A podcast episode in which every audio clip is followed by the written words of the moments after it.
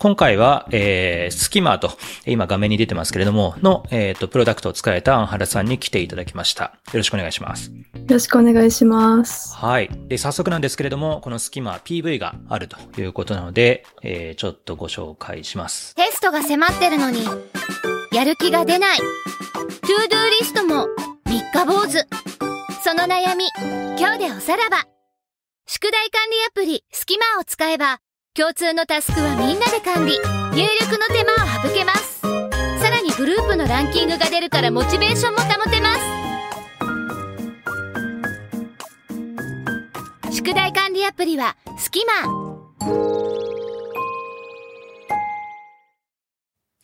はい。というふうなすごいいい PV でしたね。あの、なかなか、あの、あそういうインパクトのある、えー、PV だったんですけど、はい、その、えっ、ー、と、スキマ、えー、を使えたアンハルさんに来ていただきました。よろしくお願いします。お願いします。はい、じゃあ早速なんですけれども、まあ、今回の未踏インタビュー、まずちょっとアンハルさんの自己紹介、えー、を、はい、から始められたらなと思ってます。はい。自己紹介お願いします。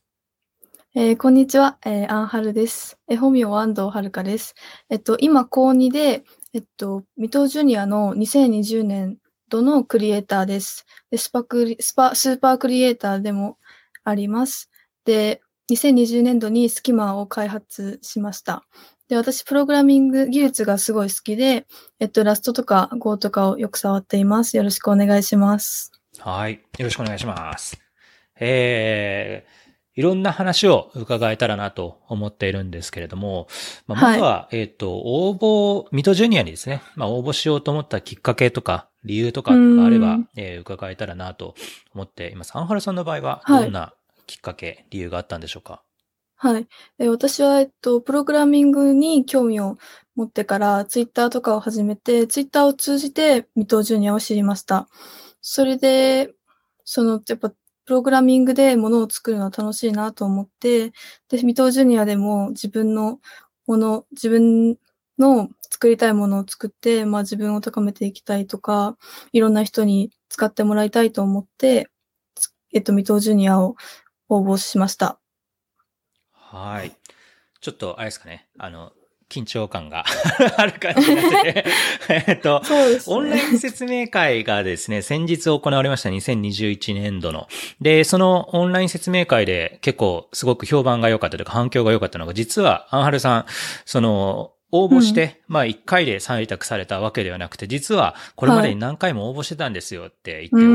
ーってちょっと、えっ、ー、と、反響があったんですけれども、まあ今回は、まあ、スキマーに至るまでに、一体な、そもそも何回ぐらいチャレンジしたのか。まあ、あとそのチャレンジしたそれぞれのプロダクトどんな内容だったのかっていうところを、伺うことで皆さんの励みにもなるかもなと思って、今回アンフラさんにはその話をいっぱい聞けたらなと思っております。そうですね。全部で4回して、3回落ちて、4回目でやっと受かったって感じです。4回。すごいですね。ちょっと1えっ、ー、と、水戸ジュニアは毎年やってるので、えー、すなわち4年か、4年間ってことですよね。多分。えっ、ー、と、一番最初の応募が4年前で、えっ、ー、と、そうですね。最、最後、最後というか、まあ、採択された応募が2020年度っていうふうな流れですね。はい、そういうことです。はい。まあ、まずちょっと初回の未踏ジュニアってどんな話、まあ1、1回目ですね。アンハラさんの最初のチャレンジではどんな提案書を送ったんでしたっけ、はい。えっと、その当時は、なんかずっとお笑いにハマってたんですよ。お笑い芸人のネタとかを見るのが好きで、まあ、それと新しく始めたプログラミングを合わせて、えっと、その、お笑いの動画サイトみたいな、YouTube、お笑い版の YouTube みたいのを作りたくて、作ります。それを提案しました。なんか、あと、お笑い芸人とかネタをランキングつけて、っと、つけて、その評価するみたいなアプリを提案しました。うん、あちなみにその時って、プロトタイプとかってのはあったんですか、はい、それとも提案書でアイデアをとりあえず、まずはまとめてっていう状態出してん、でしたんだっけ？えっと、プロトタイプは、はい、なくて、その、でも、画面の構成とかなんとなく考えてて、それも書いたか書いてないか覚えてないんですけど、本当にでもその時は、と、まあ、レイルズ？最初レイルズっていうのを始めて、でも、その別にちょっとは理解したけど、多分完成させられるほどじゃなかったんですよ。だから、それであんまり、その時は技術の、その実践的な技術があんまりできてなかったんで、技術はそんなに、その時はなかったです。なるほど。はい、アイディアだけって感じでした。今、あの、アンハルさんの手元にその資料をちょっとお送りしますね。うん、おります。で、えっ、と、懐かしいですね。今、裏で送ったんですけれども、はい。はい、えっ、と、2017の、えー、PDF、えー、もありますよね、多分。はい。で、はい、そちらの方も、まあ、ちょっと、あの、個人情報が入ってるんで、あの、画面共有はしないんで、えー、口頭だけでちょっと共有しようかなと思ってるんですけど、その、この時には多分、まあ、図とかはなくて、プロトタイプもなかった提案書、そうですね、もう、本当に、なんて言うんだろう。論文みたいな感じですね、見た目がね。まあ論文も一応表とか、あの図とかも一応入るときはありますけれども。もし当時、はい、今、今、まあ、その4年間、まあ、プラス未踏ジュニアの期間も含めて、こう、圧倒的に成長したアンハルさんが、当時の2017年の自分の提案書を見ると、なんか、どういうふうにするともっと良かったとかってありますか？はい。本当に文章だけだったし、なんか、ここ、この文章、このサービスは主に Ruby on Rails で作っていきたいなと思いますみたいな、そういう文章の感じもやばいし、その、うん、これから作っていくじゃな、だけじゃなくて、もうこんぐらいまで私は実力があるから、あの、こういうことができますっていうような、もうちょっと信頼してもらえるような提案の仕方をすればよかったなと思います。ああ。確かに作っていけるかどうかっていうところを示す、はい、例えば、なんかそのプログラミングコンテストでこう入賞したとか、はい、まああるいは過去にこんな作品を作ったことがあるとかがあれば、まあプロトタイプがなくても、その人はまあ少なくとも過去にこういったサービス作ったことあるんだから Ruby on Rails でこのサービスも作れるだろうみたいな類推ができそうですけど、この当時はちょっとまだなかったって形ですね。はい、はい。なるほど、なるほど。こういった話からですね、きっと聞いてる皆さんにとってめちゃめちゃ有益な情報がたくさん、あの、こう、4年分のアンハルさんのこう、ノウハウと知見を皆さんも、あの、身につけて、より良い提案書が作れるんじゃないかなと思ってます。じゃあちょっと、あの、まあ、って言っても4年前なんでね、それは、それはやっぱりこう、ちょっと改善点もたくさんあるだろうと。え、次、いきますか。はい、中です、その時は。次は中3。はい。年。の提案書はどんな内容だったんでしょうか？はい。アイ、なんかアイデアを作り出すような人工知能っていうのを作りたいなとか思ってて、多分当時、多分だから AI がすごい流行ってる時期で、で、そうですね、その既存の、例えば動画、動画の識別とかはあったと思うんですけど、そうじゃなくて、もっと創造的なものを作れないかなとか思っそしたら面白いなとか思って考えたやつで、これは特に Web サービスのアイデアについて、えっと、焦点を当てたもので、その、やっぱり本当に創造的なも、その人間のように創造的なものを作っていうのはすごい難しいんで、なんか例えば、確か、音楽と、音楽と、なんだろう、ペットとか、そういういろんなスニーカーとかカテゴリーをいっぱい作って、それとそれを組み合わせることで、組み合わせて提案することで、その、それとそれを掛け合わせた面白いサービスが作れるんじゃない、その、そのアイディアを提案できるんじゃないかって思って作ったやつです。これでも今、あの、僕とアンハルさんの方でちょっと画面共有しているんですけれども、その、はい。デモページが2回目の場合はあったんですね。そうですね。もう、1年で結構やっぱその1年目で落ちちゃって、これはやっぱり技術が足りないから受かんなかったんじゃないかなって私的には思ってたんで、すごいもうプログラミングにハマってめっちゃプログラミングしてたし、最初は多分 Ruby とかしかできなかったんですけど、Python でその入りの人工知能というか、ディープラーニングのあの、プロ、あの、パッケージとか使ってやってみたりとかしてたんで、この時は技術力はまあ、まあ、結構その伸び率としては一番高いと思いますね。確かに。もう、なんか作りました、作りました、みたいのがすごい、ね、そうです、そうです。あの、あの、そうですね。あの、先ほどの提案書のデモもあったんですけれども、プロトタイプもあったんですけど、それ以外にも、えっと、アプリも作った、えっと、実績とかも増えていて、はい。で、でも残念ながら、これもなか、あの、採択には至らなかった。はい。アンハルさん的には、ここ、こうするともっと良かったとかってのはありますか、この2回目のこれに挑戦の関しては提案書に関して多分、結構これは自分ですごいものが作れるぞ、みたいな、そういう、その、なんか自分が作ったものってすごいみたいな変な自信あるじゃないですか。でも周りにとってはそんなすごくないみたいな。で、これはでも特になんだろうな。すごく見せてるけど、けこれは結局その、カテゴリーとカテゴリー合わせて提案するだけだったし、研究としてやったらすごい面白いかもしれないけど、ちょっと未踏ジュニア向けじゃなかったから、アイデアがあんまり良くなかったかな、と思います。うん。うん実現する技術力も、うんまあ、もう少なくとも、その提案書の中に書いてあるポートフォリオも、もう文句ない技術力が、うんある。技術はまだマシだけど、プロダクトとして、まあ、アイディアとしてですね、この、これがはい解決したい課題って、なんだっけみたいなところうんで、まあ、オンライン説明会もこの前あって、その時にもアイディアっていうのはすごくこう大事ですよ、みたいな話も出たんですけれども、まあここの提案書におけるところだと、そのアイデア、どうなんですかね、アイデアに困ってたからアイデアを解決するサービスを。それもあ、それもあったのかもしれない。そうかもしれない。はい。まあでも技術力としては、なんかこう、こう、十分かなという感じがするので、おそらくあれですよね。じゃあ、あとは何を解決するかみたいなところそう、が、そっちの、そうトにいう感じ。はい。なってきそうですね。で、そう、じゃあ、より良い、こう、課題やアイデアを、まあ、見つけていくみたいな多分流れになって、実際3回目の挑戦では、えー、曲、音楽ですかね。はい。どんなこれは、えっ、と、確かそうそうそう、その利用者のユーザーの、えっと、性格とか特徴に合わせて音楽を AI が作ってくれるみたいなサービスで、その仕組みとしては、最初に利用者が質問を答えて、なんか心理テスト的な質問を答えて、それに合わせて、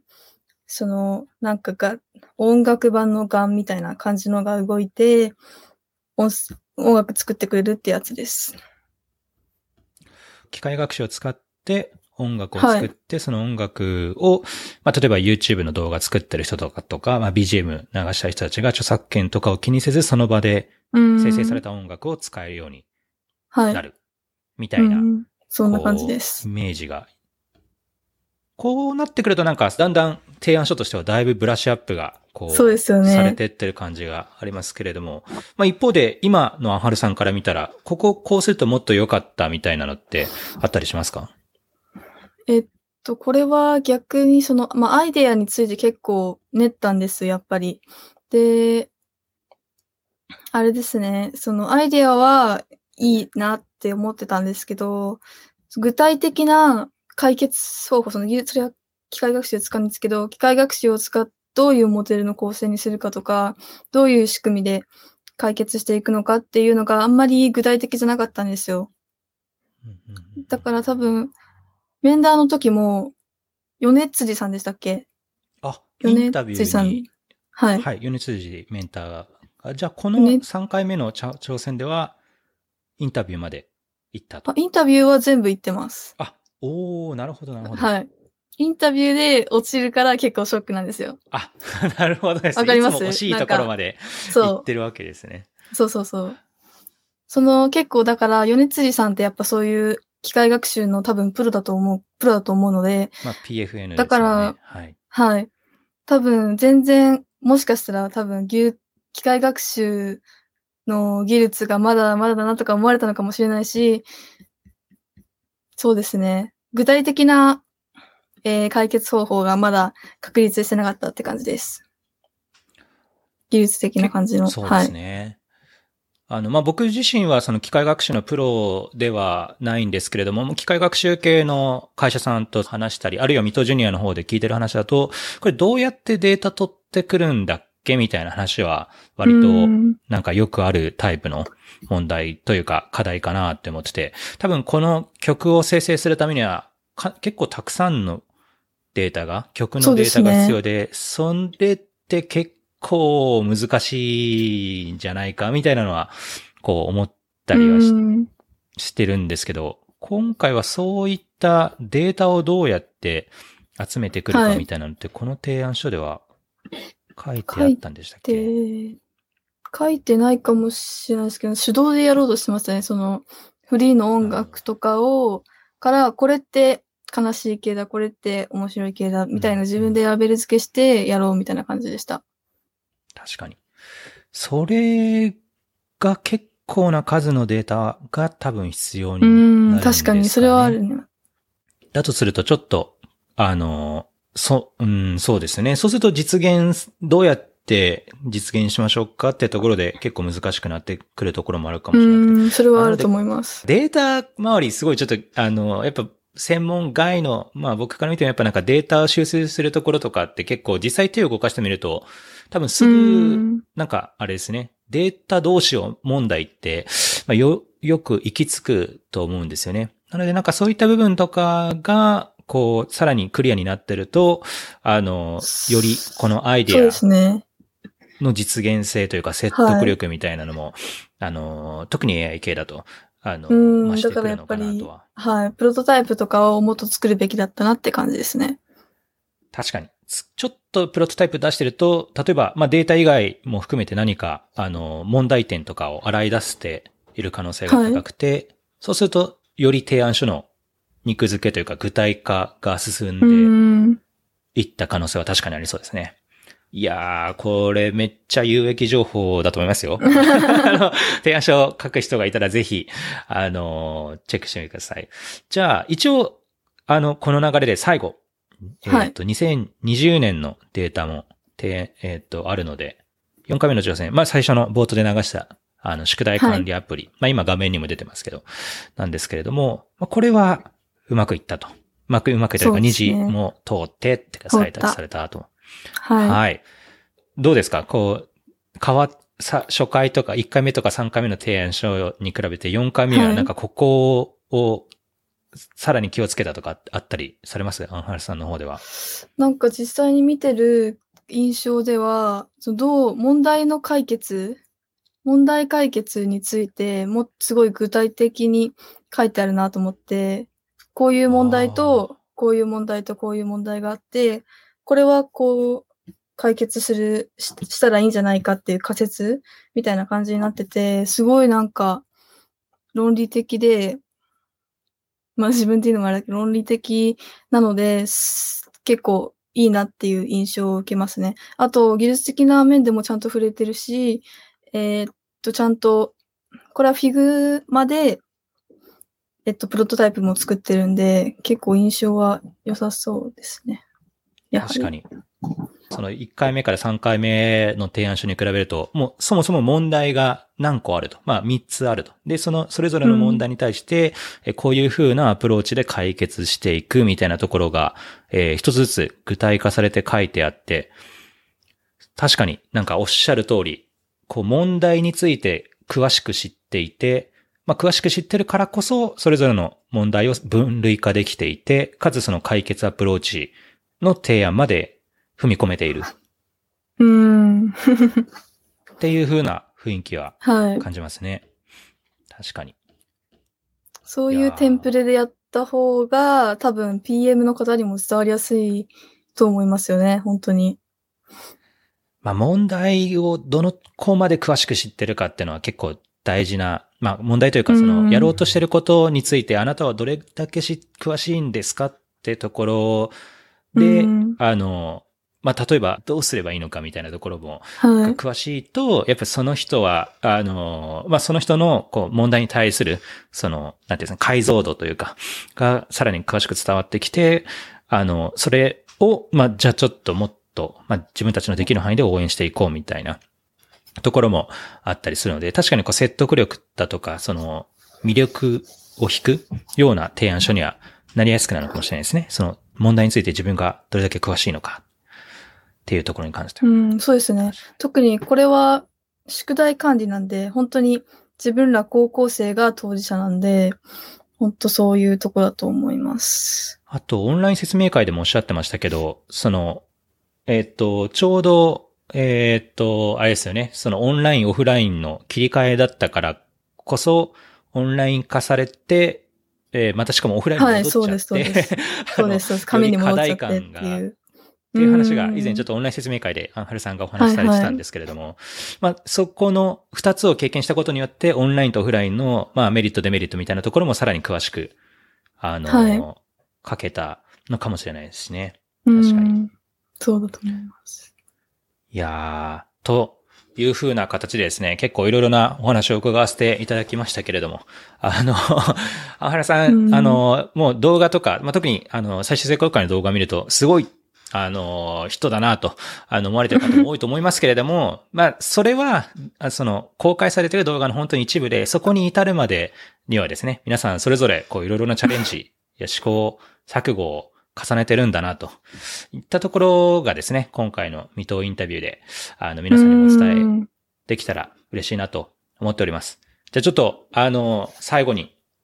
えー、いい時間になってきたので、アンハラさんの方からこれから応募してみよう。まあ、初めて応募する人もいると思いますし、もしかしたら2回目、3回目の人もいると思いますけれども、あ花さんからよければぜひ応募者に向けたメッセージをいただければと思ってます。はい。えー、っと、多分その何かを作りたいっていうのを提案すると思うんですけど、最初は結構何かを作りたいって思って、その情熱だけで、えっと、応募しようっていうのはいいと思うんですけど、その問題について深く掘り下げたりとか、その問題解決し、問題があって、それをどうやって解決するかっていう仮説を立てて、それを、えっと、紙に書き出してみると、もっと、えー、印象の良い、えー、応募用紙になると思います。あとは、まあな、例えば落ちちゃった人とかもいると思うんですけど、はい、言った通り3回も私、あの、落ちてるんで、うん、結構心が折れるんですよ、落ちると。もう、ショショックな感じになるんですけど、それでも、もうショックなままでもいいから、とりあえず応募してみようみたいな感じで、もう応募して、もう数打てば当たるって、あの、頑張っていただきたいなって思います。はい。はい頑張ってください。ありがとうございうわけで、アンハルさん、貴重なお時間、えー、ありがとうございました。